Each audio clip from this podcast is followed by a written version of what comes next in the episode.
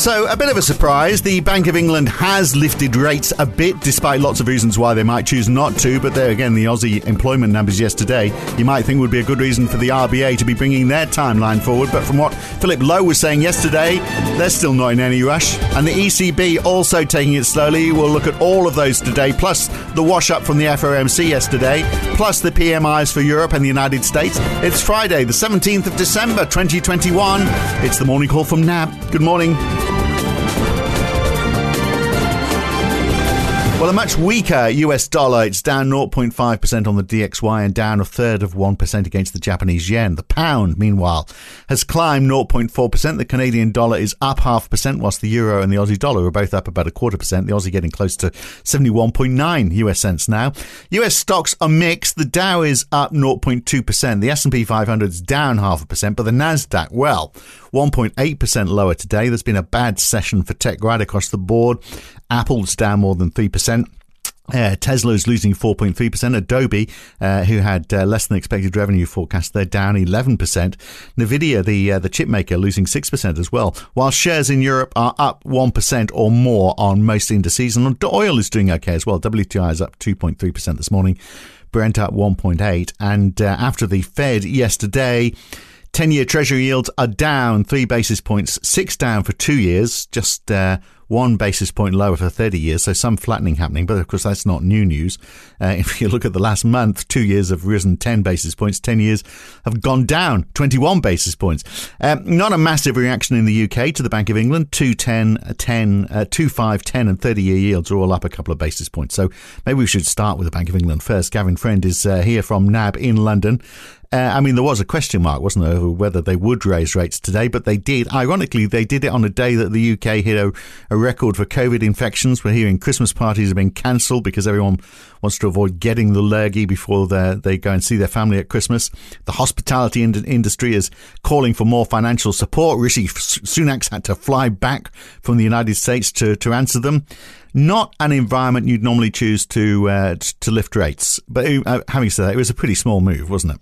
Yeah, morning, Phil. I think it was 15 basis points is neither here nor there, but it was the timing that caught everybody off guard. Remember, back in November, the Bank of England had teed up the market fully priced for a 15 basis point move.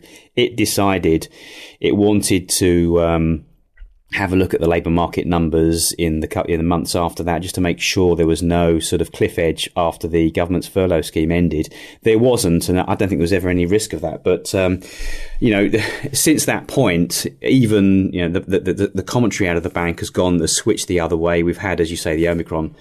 Uh, virus coming in thick and fast. Um, even one of the most hawkish members on the MPC, Michael Saunders, uh, had played down the chances of a move, and so markets were, you know, you know. R- price today really only a 30% chance uh, of a move. It wasn't totally out of the out of the question. I would just say, um, you know, taking taking a step back, it has been clear for some time now, since August actually, that the MPC wants to raise interest rates. It wanted to push rates up a little bit. Um, and it was a question of timing. It's just um, today was a surprise. The, the, the, well, last time was a, language... last time was a surprise too. They seem to enjoy surprising everyone in each direction. It's an interesting concept, lifting lifting rates while still pursuing QE, isn't it? Well, well, no, strictly speaking, QE has now ended. They've stopped uh, purchases actually yesterday. Um, so, you know, at, at, at 895 billion pounds, they're not expanding the balance sheet anymore. The interesting, no, they're not running it down. They're not running it down. But here's the interesting thing. So, in moving Thursday by 15 basis points, they've set the hares running that there'll be further moves. Uh, probably at the next meeting in February. So the market is about six basis points short of pricing in another 25 uh, to 0.5% in February, and then maybe again, um, you know, to 0.75 May or August. The current guidance from the Bank of England is, is that once rates get to 0.5%, they will actually stop reinvesting maturing uh, QE assets. So, you know, you get a double effect there. And actually, there's a really big 28 billion uh, pound maturity in March, which wouldn't get reinvested. So you'd get a 25 basis point rate hike if they do that then, and you'd mm. get, um, you know, the, a further tightening from the, the non reinvestment of that. I mean, that's pretty punchy given um, the sort of headwinds that we've talked about before that the UK economy is facing in terms of higher uh, energy prices, in terms of higher taxes coming down the line, all the uncertainty over COVID. I mean, it, the, the Bank of England is taking a bit of a gamble here that Omicron is not going to turn out in the way that the government's medical advisors are saying that actually, you know, we're on we're on course for two hundred thousand, maybe half a million cases per day, and that on its modelling, they can't rule out something like eight, at the worst case scenario, eight thousand hospital admissions per day, which would overwhelm the NHS. Um, you know, you, you, and, that, and, that's why, and that's why economists were saying they'll sit on their hands and wait for that that, that information yeah. to clear. Perfectly yeah. sensible, but, but, but, not for the Bank of England. It seems a much more cautious, just across the English Channel, a much more cautious approach from the ECB. Uh, still adamant they're not going to lift rates next year. PEP will end in March, but their other asset purchases are going to continue. Uh, it is difficult to believe, isn't it? The ECB, Bank of England, and the Fed are all living on the same planet, uh, but very, very different approaches. They, they, are very different approaches. The one thing I would pick out, though, on the ECB is um, they have. To, you're right. They were always going to tell us um, that the PEP program will finish in March. That was always on the cards. What everybody was looking for was what are you going to do with the existing asset purchase pro- program, the APP, which is currently buying 20 billion a month what are you going to do with that once you retire the PEP? And the expectation is, is that they would lift that slightly um, and give it perhaps an envelope through to the back end of next year or maybe uh, a year from that point.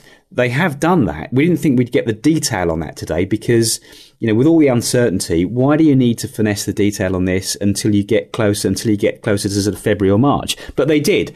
And actually, they've done less than the market thought. They've actually added an extra 40 billion for the second quarter per month.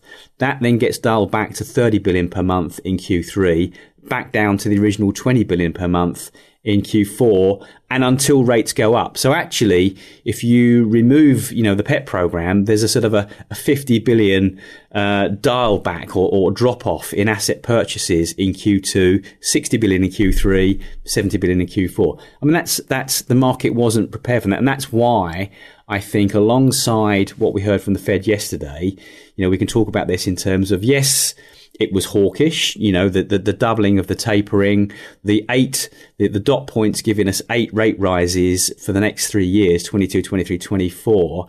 And Chairman Powell really, um, you know, doubling down on that sort of hawkish pivot that he did two weeks ago. But I think you take a step back from that and you say, what am I left with?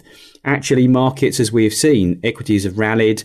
Um, you know, yield curves have actually steepened because the market said, well, if we, we really do buy that inflation fighting credibility now that Chairman Powell is giving us in a way that he wasn't before. And therefore, they can go early. They can go, it's a very few gradual rate hikes.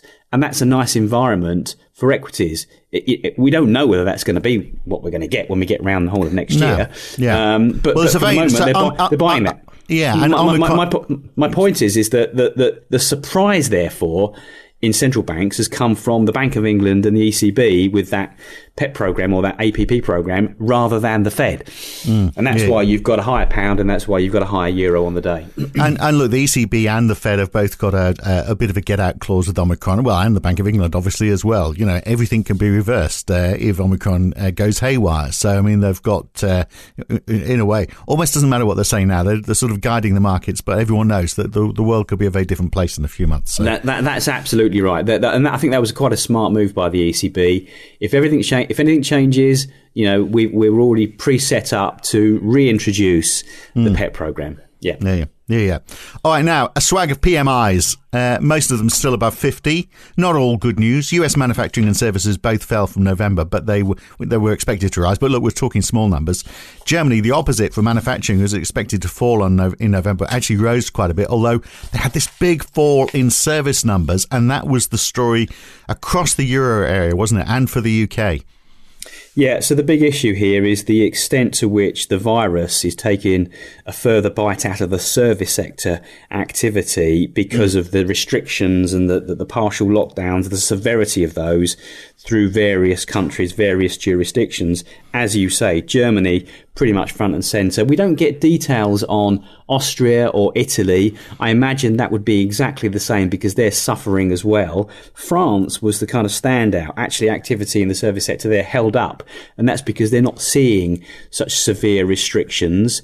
Um, I would just point out they have shut the border to the UK from Saturday uh, because of the sheer number of cases mm. uh, of, of, Omicron in the UK. 78,000 yesterday, 88,000 today. Um, so that's not going to help really the service sector activity uh, over the Christmas period in France. Um, in the US, though, again, you just don't see the same kind of level of disruption. And so, service sector activity there on this market measure uh, holding up quite well. The UK, similarly to Germany uh, and and other parts where you know these lockdowns or the, the restrictions are becoming quite uh, quite hard. I mean, the city of London has pretty much emptied out. Yeah, well, it's quickly. like a self it's a self imposed lockdown now in the UK, isn't it? I mean, there's there's no restrictions, but people are too scared to go out. So uh, the yeah. the scientists have scared the living daylights out of it. The government doesn't have to do anything, so that's obviously going to have an impact on numbers. Uh, but I'm, I'm, wondering about the UK, uh, about the US though, because I'm seeing other mixed signs. So we uh, industrial production in November was weaker than expected. The Philly Fed business conditions fell sharply. New orders in particular fell from an index of 47.4 down to 13.7. So none of that sounds particularly good. But then you look at, you know, positive sign, housing starts are up, the, the highest uh, for eight months. Now that presumably means uh, uh, builders are confident that they can get what they need to start building in terms of people and materials. So that sort of would suggest that things are picking up. Yeah, I mean, on that housing starts, you're right. I mean, starts running ahead of permits, running ahead of sales. Um, it, it, might be that the weather is, more mild and maybe something to do with it. But to, mm. to your point, I think you're, you're, you're, you're suggesting that you know, constructors are anticipating there is strong demand and they need to build inventory. That would certainly be one read through on that. So we'll see how how that pans out. Well, demand and, and also supply. You know, they feel like they can get the workers and they feel as yeah. though they're going to get the materials. So yeah. they feel like yeah. supply chains are easing up. Yeah, and I think that's the message actually from the PMIs, just switching back again. The hmm. message mm. outside of the hit to the service sector in the manufacturing sector through Germany, through France, through the UK, and through the US, distinct um, signs of price pressures, peaking last month in November, now starting to roll over a bit. Actually, in the US, two months now are coming a bit lower. And, and you know, you talk about the Philly Fed survey. Um, yes, it was weak at the headline level. It's been very volatile, actually, on the headline in the last two or three months. Doesn't seem to corroborate with, we haven't had the December read on the ISM yet, but that's been pretty strong to now. The Empire stuff out of New York has been pretty strong. But the detail, again, shows less price pressures. You know, some some nascent evidence started to accumulate here now that you know order deliveries, the backlogs, those kinds of things, price pressures starting to ease, and it's coming through a number of different surveys. A long way to go yet on this, but this has got to be good news, and I think it's not it's not going to be long before this thing starts to gallop a little bit, and actually it will be a, quite a major story. Now the weekly jobless claims just finishing off in the United States, they were up a little bit. I've got to be very careful about that because last time I, I talked about them being up, uh, Ray was you know gave me a rap over the knuckles and said you know you've got to look at the number though comparatively, two hundred and six thousand new claims last week which is pretty much where it was before the pandemic and, you know, much lower than the long run average. So uh, even though they're up a little, still good numbers. Look, uh, also amazing numbers. The Australian employment numbers yesterday, much more than expected. 366,000 new jobs, a record high. The consensus, I think, was expecting around 200,000. The unemployment rate's gone from 5.2% down to 4.6%. So, uh, you know, you'd, you'd, be thinking, Philip Lowe was talking yesterday, that he'd be sounding a little bit more uh, hawkish, wouldn't you? But still pushing back on, on those expectations. He said, you know, 2022 for a rate rise was unlikely. He didn't mention 2024, which he normally did. So perhaps he's thinking 2023. But given those, uh, those job numbers, it's still very slow, isn't it? Um, yeah, I mean, it's it's a great report, isn't it? You know, um, even if there of 366 new jobs, 238 part time. I guess that's seasonal. Um, but we've got, as you say, the jobless rate now getting back down to uh, uh, post uh, pandemic lows, or getting down towards that four and a half percent. Um, the all-time low is a little bit off. That's at four percent back in 2008. But the drop in the jobless rate comes despite the rise in the participation rate up to 66.1, almost back to the highs of 66.3 from 64.7. So I mean that's that's doubly good news. You know, you've got strong job gains and more people coming back into the labour labour market. Hours worked surging four and a half percent on the month. The underemployment rate falling two full percentage points to seven and a half percent.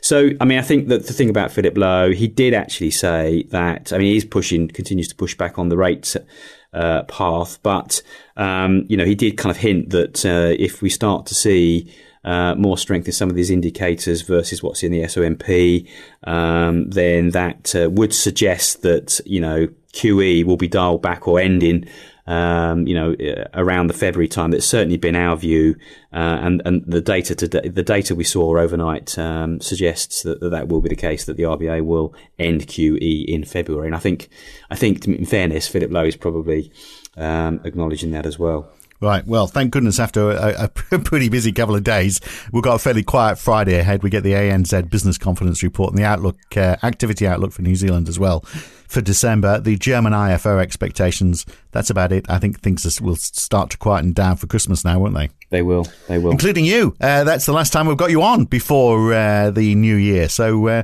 have a good Christmas and uh, thanks for joining us all through this year. Thanks, Gavin. And you, Phil. Have a good one. Well, we've still got a few more in us. Uh, we'll do those early next week. I'll see you on Monday morning. I'm Phil Dobbie for now. Thanks for joining us.